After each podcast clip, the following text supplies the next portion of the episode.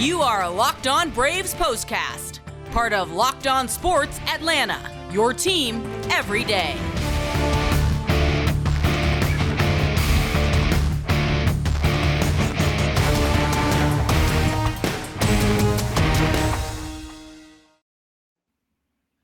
And hello and welcome into the all new Locked On Sports Atlanta. This is the Braves postcast. Grant McAuley, Jake Mastriani with you. Unfortunately, after a frustrating night of baseball for the Atlanta Braves, who fall by a 6 4 score as the Phillies won in comeback fashion to take the opener of a three game set up at Citizens Bank Park. We'll walk you through everything that happened, the ups and the downs, of course, and get you set for the middle contest of this three game set as we continue here on the show. Before we do, though, I want to remind you to subscribe to the all new Locked On Sports Atlanta. We got 2,500 subscribers. We'd love for you to join that count. Make sure you enable alerts so you get notified every time we drop a new episode. And make sure you subscribe to Locked On Braves wherever you get your podcast. You know, Jake, throughout the course of 162 games, they say you're going to win 54, you're going to lose 54. It's what happens in the other 54 that kind of tell the tale of your season. Well, I think that uh, filing this one away in the 54 that you're going to lose might sell a little bit short because this one stung a bit.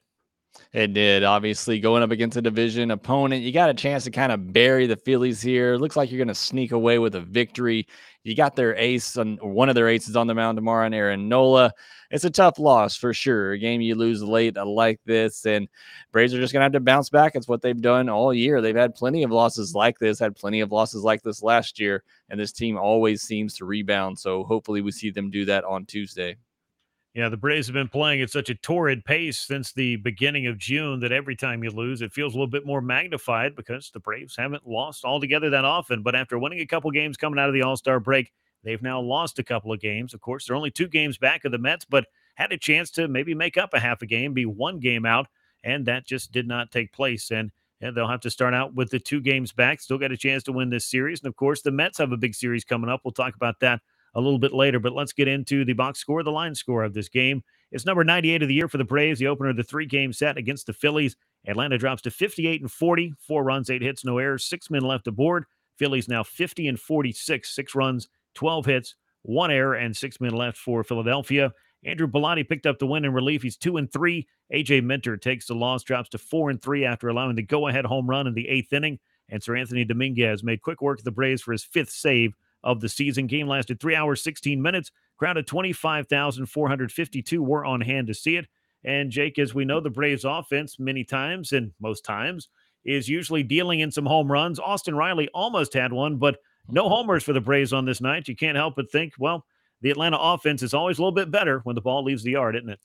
Yeah, they are. We talked about it all season long. I mean, look, it's the way they get things done. And on most nights, they're going to hit a couple of home runs, if not more. It just wasn't able to get it done tonight. One for seven with runners in scoring position. Honestly, like I said, they almost snuck away with this win, is the way I kind of felt about it because the Phillies gifted them a couple of runs in that that second inning. But offense just couldn't come up with the clutch hit, especially that seventh inning. You had runners on second, third, one out with Dansby up against a very good pitcher in Jose Alvarado, who, as long as he's in the strike zone, he is very good and strikes out a lot of batters.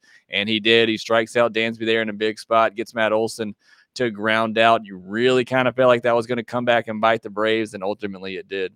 Yeah, it did. Let's talk about how the game started. And that was with Max Fried on the mound. First start of the second half for him. Six innings. He scattered nine hits. He was charged with three runs, though one bad hop single for uh, Bryson Stott, which was just the beginning of him living quite a charmed life on this night as the eighth place hitter for the Phillies drove in five of their six runs. So he is pretty much single handedly the man who wrecked the night for the Braves. But his bad hop single scored a couple of runs, no walks for Max, and eight strikeouts for him. Uh, I really felt like it was just that one, you know, unfortunate hop, a play that, you know, if Matt Olson, in the, you know, having hindsight being what it is, Maybe if he charges a little bit more, he's able to get it. I'm not sure he gets an out on the play. I don't know. Maybe he can tag the runner. Maybe he can get to the bag. Maybe it just keeps one of the two runs from scoring. But either way, you know, this is the stuff that we can look at after the fact. But I have not seen too many balls bounce away from a fielder the way that that one did against Olson. And that proved to be one of the couple of things for the Phillies that went right on the night for them. They were giving away some runs defensively to the Braves in the top half of that second inning. But, you know, if you're looking at the key plays, the way that ball bounced, and of course, the uh, pitch to Stott in the bottom of the eighth inning that left the park for three more runs, those were the two plays that helped the Phillies beat the Braves. Yeah, that ball to Matt Olson, that was big because you felt like Max Fried was going to get out of that jam. Should have gotten out of that jam, not allowing anything. I thought Matt Matt Olson played it correctly. If he couldn't, if he didn't feel like he could get to that ball in the air, I feel like you have to sit back and just play the hop. But that wasn't a hop. I don't know what that was. That was just an incre- incredibly funky spin. There's nothing he could really do about that unfortunate for Max Fried because that really makes his line look a lot worse than I think he pitched in this game. I thought he was really good considering he didn't have his slider oh. at all in this one, but went to that curveball, which obviously is the pitch that got him here. And I thought he was really effective.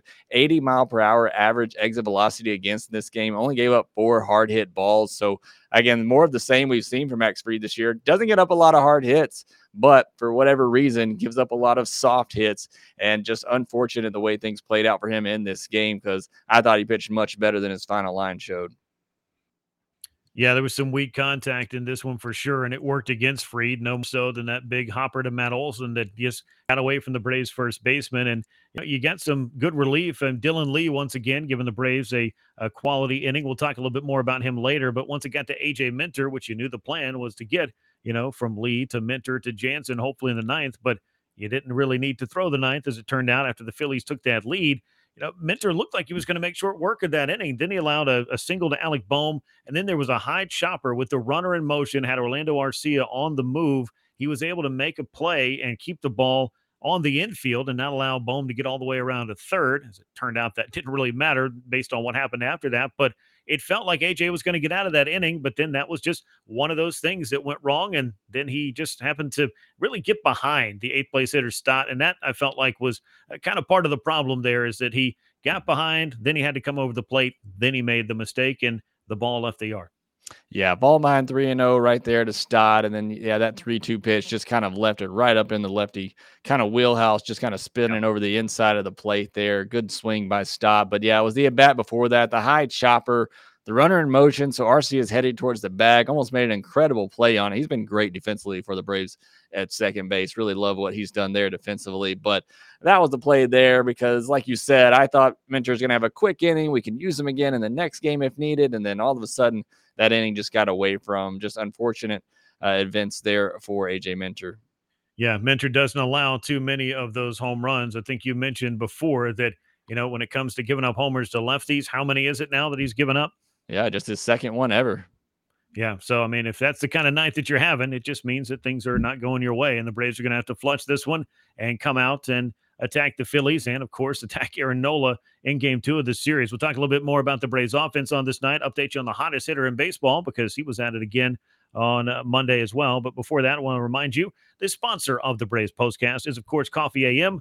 And Coffee AM is an Atlanta-based small batch coffee roaster, and you can go to coffeeam.com slash locked on today. Take a look at their full menu of coffees, teas, gift sets, all kinds of good stuff over there. I got myself a very nice gift set. I'm working my way through each morning. That's coffeeam.com slash locked on. Use the code locked on. You get 15% off your first order. Again, check them out at coffeeam.com slash locked on as Coffee AM is the best small batch coffee roaster in America. Now, the best, uh, I would say, uh, you know, long ball hitter, if you will, in the Braves lineup and one of the best sluggers in all of baseball, well, that would be Austin Riley. And he's not doing anything in small batches these days. He's got a 17 game hitting streak going. That's the longest in the big leagues, longest of his career. Two more hits, including a couple of doubles, one of which very nearly left the ballpark. And uh, Jake, as of uh, the month of July, it is Austin Riley's world, and the rest of us are just living in it.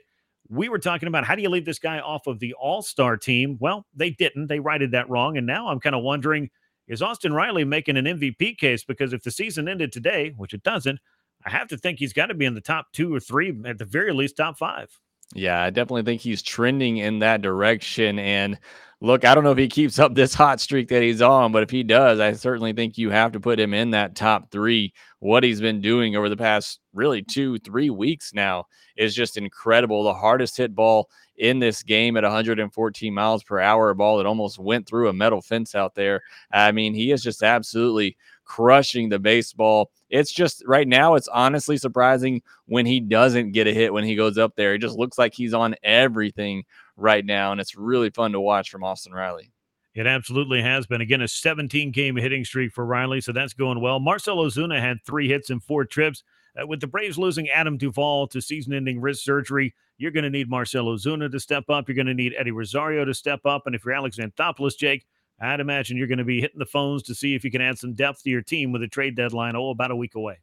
Yeah, it's going to be a big couple of weeks for, you know, I think Rosario mainly. I want to see him get in the lineup, see what he can do, shake some of this rust off. I still think either way, he's going to be a big part of this roster down the stretch, but I think that goes into the plans for Alex Anthopoulos. Does he get, you know, a guy maybe for the uh, the bench to kind of fill that spot, or does he go out and try to get an everyday player to fill the left field. So I think a lot of that has to do with Rosario. Hopefully he gets some more starts here over the next couple of weeks. I think he will as the Braves face some more righties. But mm-hmm. yeah, it's going to be key for the for Alex at coming up with the de- deadline. A lot of, couple of moves that I think he could potentially make here. Yeah, a lot of different moves and decisions to make. Maybe the starting rotation needs a little boost with the struggles of Ian Anderson. I think every contender's out there looking for bullpen help. And for the Braves, with Ozzy Albies still, uh, it would appear, a ways away at second base. And of course, the loss of Duvall, a couple of key players have gone down. And you know, Alex Anthopoulos is going to be looking for ways to make the Braves better as they approach uh, the trade deadline, and then, of course, go down the stretch. Uh, one other good note from this one, of course, was the appearance of Dylan Lee. If you want to talk about a boost for the Braves, you want to talk about depth in the bullpen, this guy has been both of those things, most certainly. A scoreless inning, couple of strikeouts for him, 138 ERA on the year now, Jake. More great work from Dylan Lee, and I think earning himself an opportunity to pitch in more leverage spots the way he did on Monday night and the way he came through. You've got to feel pretty good about what Dylan Lee's been able to offer the Braves in relief. Yeah, I mean, you look at this Braves bullpen, and on paper, look, it's one of the best in baseball, that's for sure. But you start to think, who do you trust in these high leverage situations in close games late? You know, it's Jansen, you know, it's Minter, although I know he didn't come through tonight. But, you know, those are your two big horses at the back end. I think Lee's starting to sneak into that, as we saw tonight, seventh inning spot in a high leverage situation. So, what he's done has been, you know, outstanding, how he stepped up in this bullpen this year. And you, you need that from year to year with bullpen arms because some guys are going to regress, some guys are going to get injured, as we've seen. You yep. need other bullpen arms to step up, and Dylan Lee has done that. Yeah, he's been a strike thrower. Braves appreciate that, and he's been throwing those strikes to great results as well. So we'll see what he's able to give the Braves as well down the stretch. Atlanta not able to take advantage of the Mets being idle to pick up half a game because they weren't able to hold on to this win over the Phillies. That means Atlanta's two games back in the East. It is of note, though, the Mets off on Monday begin a Subway Series against the Yankees for a couple of games. So perhaps if things can go right for the Braves in Philadelphia the next couple of days, that they could still inch a little bit closer to first place if the Mets and the Yankees have one of those knockdown, drag out fights that they've been known to have between those two clubs. And the Yankees, of course, being the winningest team in baseball, that's going to be a tall order for the Mets. We'll talk a little bit more about game two of this series in a moment, but I want to remind you to make your moment sparkle with jewelry from BlueNile.com. As Locked On Sports listeners get $50 off a purchase of $500 or more. The podcast exclusive includes engagement pieces. Just use the code Locked On as code locked on. Every order is insured, ships free, arrives in discreet packaging, and it won't give away what's inside. So shop stress free, find your forever piece at BlueNile.com today. Game two of the series at Philadelphia Citizens Bank Park sees Spencer Strider four and three, Aaron Nola six and seven. I would say strikeouts will be on the menu in game two. Jake, what about you?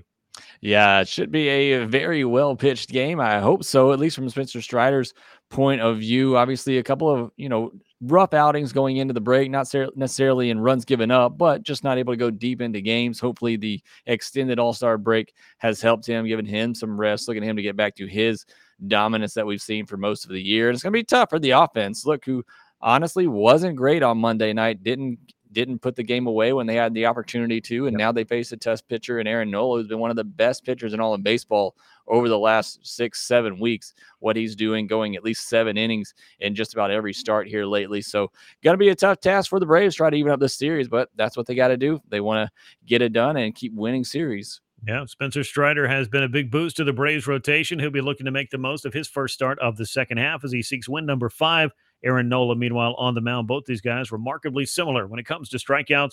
And of course, if you look at just the ERAs, the numbers, the record's a little bit deceptive, though, for both guys. It should be a very good pitching matchup against two pitchers that are known to carve up a lineup or two. 7.05 p.m. Eastern Time is the first pitch for game two, Braves and Phillies at Citizens Bank Park. Once again, the bad news from Citizens Bank on Monday was a 6 4 loss for the Atlanta Braves as the Phillies, in comeback fashion, take game one of the series. As always, we appreciate you joining us here on the Braves Postcast, part of the all new Locked On Sports Atlanta. Make sure you subscribe here on YouTube and make sure you subscribe to Locked On Braves wherever you get your podcast. As always, he's Jake Mastriani. I'm Grant McAuley. We look forward to talking to you again soon after game two of the series. And until then, so long, everyone.